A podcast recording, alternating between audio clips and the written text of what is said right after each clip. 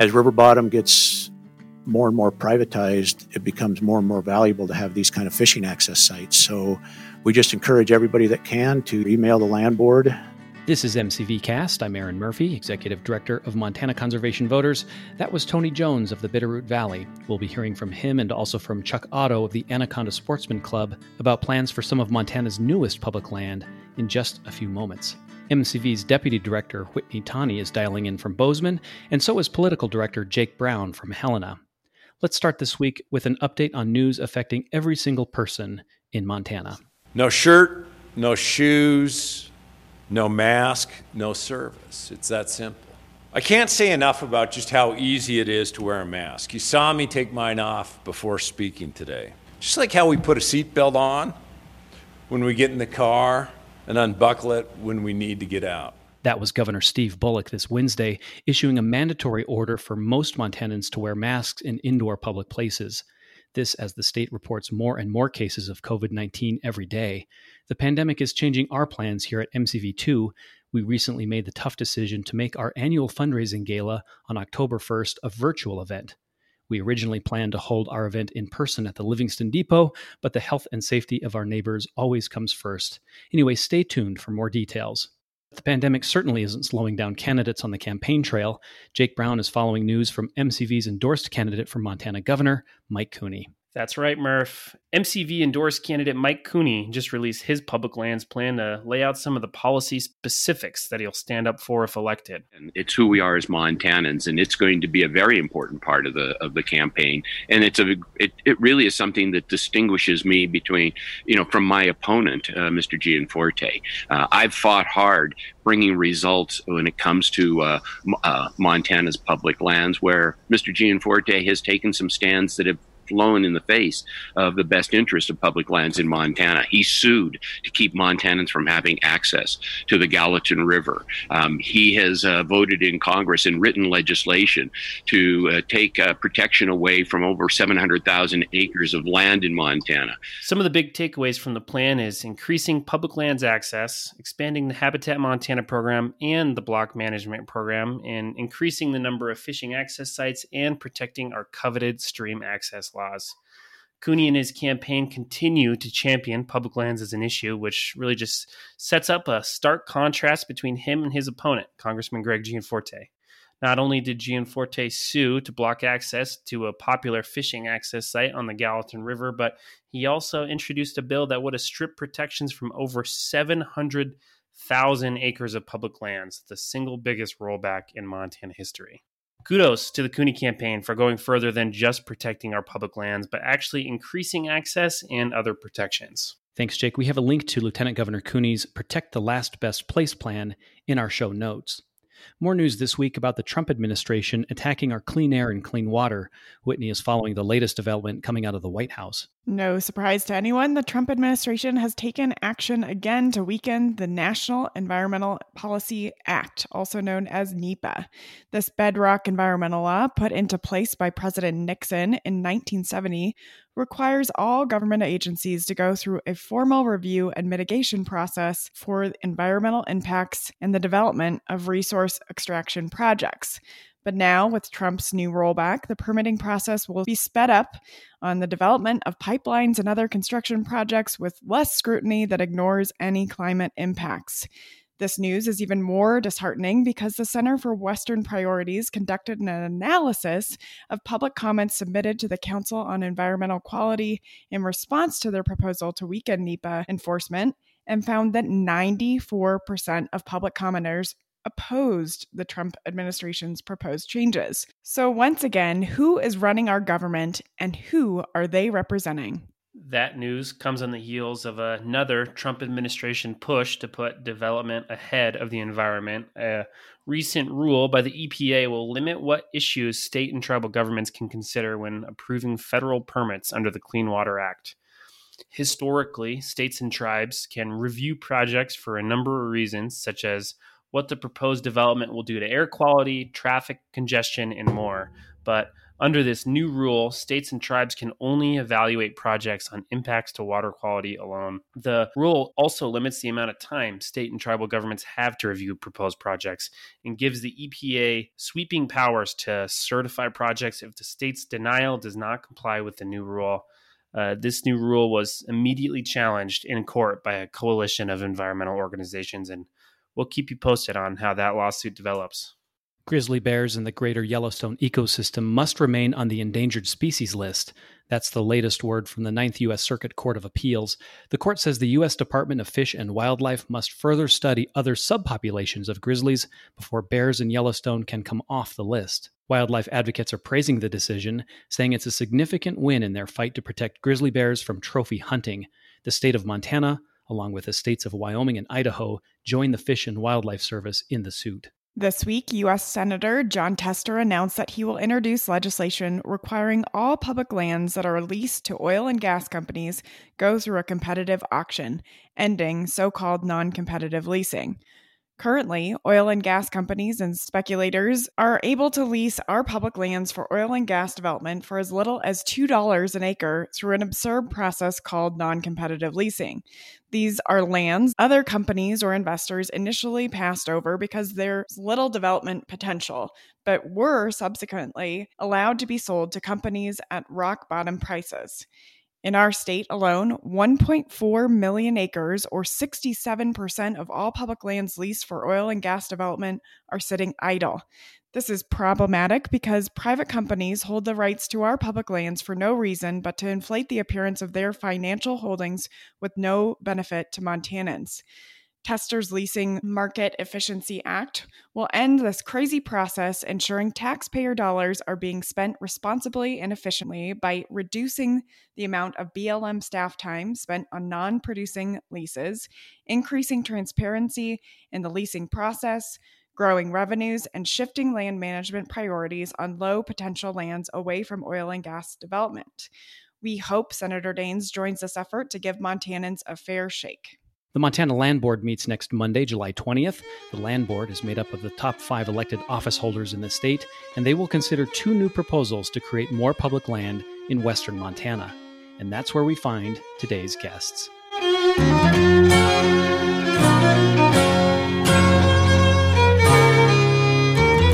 Today we're joined by 2 guests, Chuck Otto and Tony Jones. Chuck Otto is a lifelong sportsman who lives near Anaconda. He serves as treasurer of the Anaconda Sportsman Club, one of Montana's oldest grassroots hunting and angling organizations that has worked for over 7 decades to conserve key wildlife habitat, foster ethical hunting and fishing, and promote public access to public lands and waters. Tony Jones is a lifelong Bitterrooter, president of the Ravalli County Fish and Wildlife Association, and an avid outdoorsman who is passing his passion for hunting, fishing, and conservation onto his grandchildren. He lives in Hamilton, Montana, along with his wife, Putsy. Thank you both for being here today, gentlemen. I'm really excited to learn more about 2 proposed projects coming in front of Montana's Land Board next week, especially because these projects in particular have really been gaining a lot of momentum and are locally driven.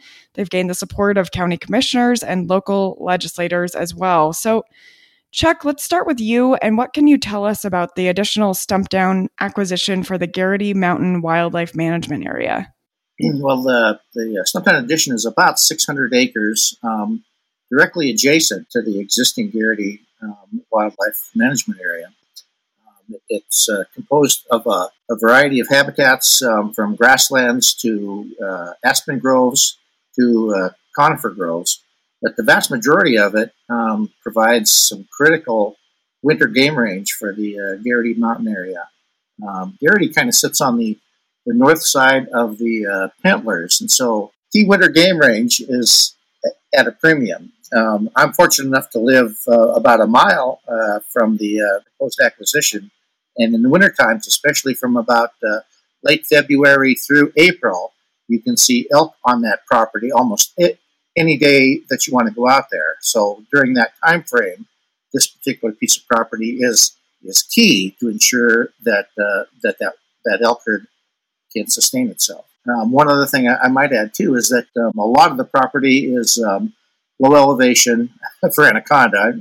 We're up here pretty high, but it's low elevation. A lot of it's flat to kind of rolling, so it would be prime subdivision if somebody wanted to do that.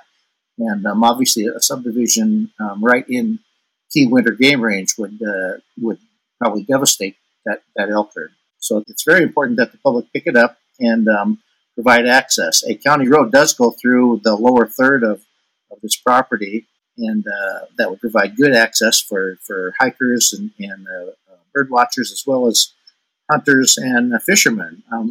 About, I think, almost a half a mile of Warm Springs Creek is also included in this property. That's awesome. And it sounds like it's going to be a really great asset for the community of Anaconda and the state at large. I actually really am hoping to hunt an elk in this next while, so I will be checking that out in particular. So now, Tony, what's happening in the Bitterroot? And can you tell us about Seaben White and what the project is doing, and just paint a picture of that area so we understand kind of why it's so special for those of us that might not have been there but want to go? Sure. Thanks, Whitney. This is a piece that is currently about an acre and a half that's being leased right now by FWP for a fishing access. The proposal is 97 acres, and the bulk of it being along the river bottom. There's about 80 acres there that is all river. There are about 5 streams of braided West Fork that run right through the middle of it. Great piece of property for both wade fishermen and float fishermen there. And so it would expand it from about an acre and a half to 97 acres. There's 20 acres on the west side of the road that will be accessed through a parking area that FWP is going to put in. And then it accesses up to about 80 miles of Bitterroot National Forest trails and roads. And that access then becomes available from the bottom of the West Fork. And we all know how that much river frontage, the value that's put on that, if this wasn't to become a fishing access. The current landowner was generous enough to take a substantial discount in price to keep this as public land. And we all know the value of river bottom and what would happen to that if it wasn't public. You know, it would be behind orange spray paint and big house sitting there right now. So it's a very important piece of property right there in the bottom of the West Fork. There will be some camp spots, some primitive camp spots that will also be there, which a fair number of fishing access sites don't have. The trail on the west side of the road will be accessible by hikers, horsebackers, bicyclers, good multi-use piece of property. Well, both projects are really exciting, and they're both are going to increase access, which, as we know, is a win-win for Montana, for not only just the people that live here, but also for our state's economy. So that is really exciting and good news. What's the process been like for the projects to get in front of the land board? Well, I can start with that. When this property on Stumptown Road first came up, we proposed that it be acquired and took it to the Anaconda Deer Lodge County Commissioners, and they've given their blessing to it. So from that point, we tried to gather up more public support for it, and generated a lot of interest in the community. And because it does have such good access, it's only about 2 miles west of the Anaconda city limits. It's going to provide a lot of public recreation in the future for not only the local community, but obviously anybody that wants to come down through this country. And so from that standpoint, I think the local community and local sportsmen especially are definitely in favor of this acquisition. And Tony, what has it been like down in the Bitterroot as far as moving this project along? It's been a long process. The current owners, they were multi-owners from the same family, and they've worked really hard. This project's been on for about a couple of years now, working through the process with the family members and working with Gavin and the Bitterroot Land Trust. Also, Montana Wildlife Federation has been involved.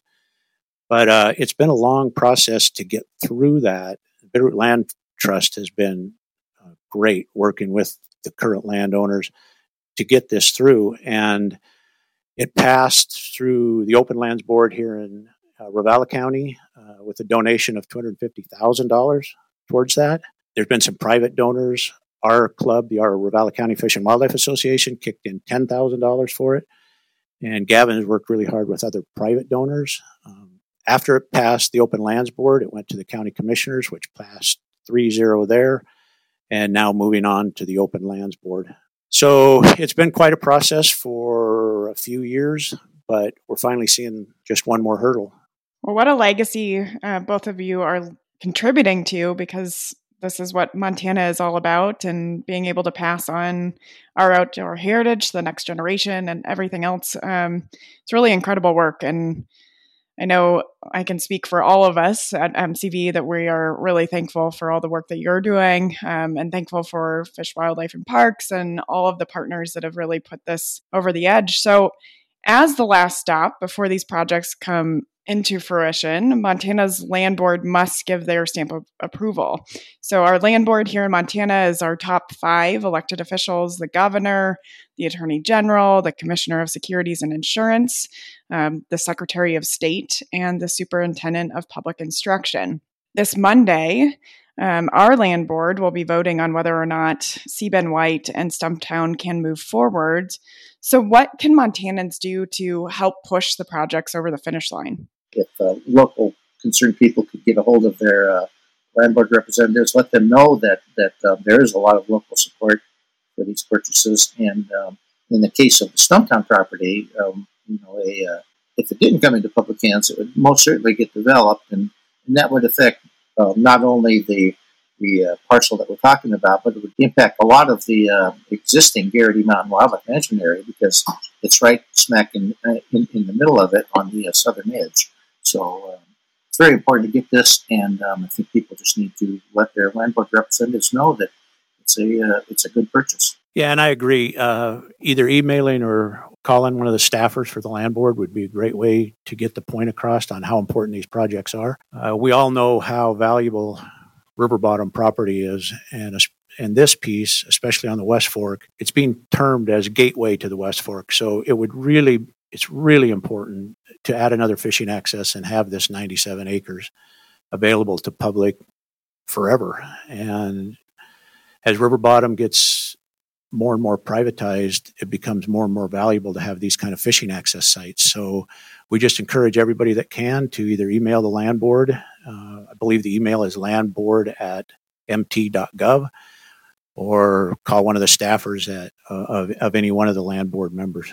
Well, thank you both, Chuck and Tony, for taking time to chat with us today. And we'll make sure to add some links to our show notes so listeners can learn how to get more engaged. And we can also pop up some of those beautiful videos that have been put together about the projects. And we can't really thank you enough for all of the work that you've been doing on the ground to make this possible. And you both are perfect examples of what makes Montana, Montana. So thank you so much for being with us, and we look forward to the vote on Monday. Thank you, Whitney. Thanks, Whitney. It's been a pleasure.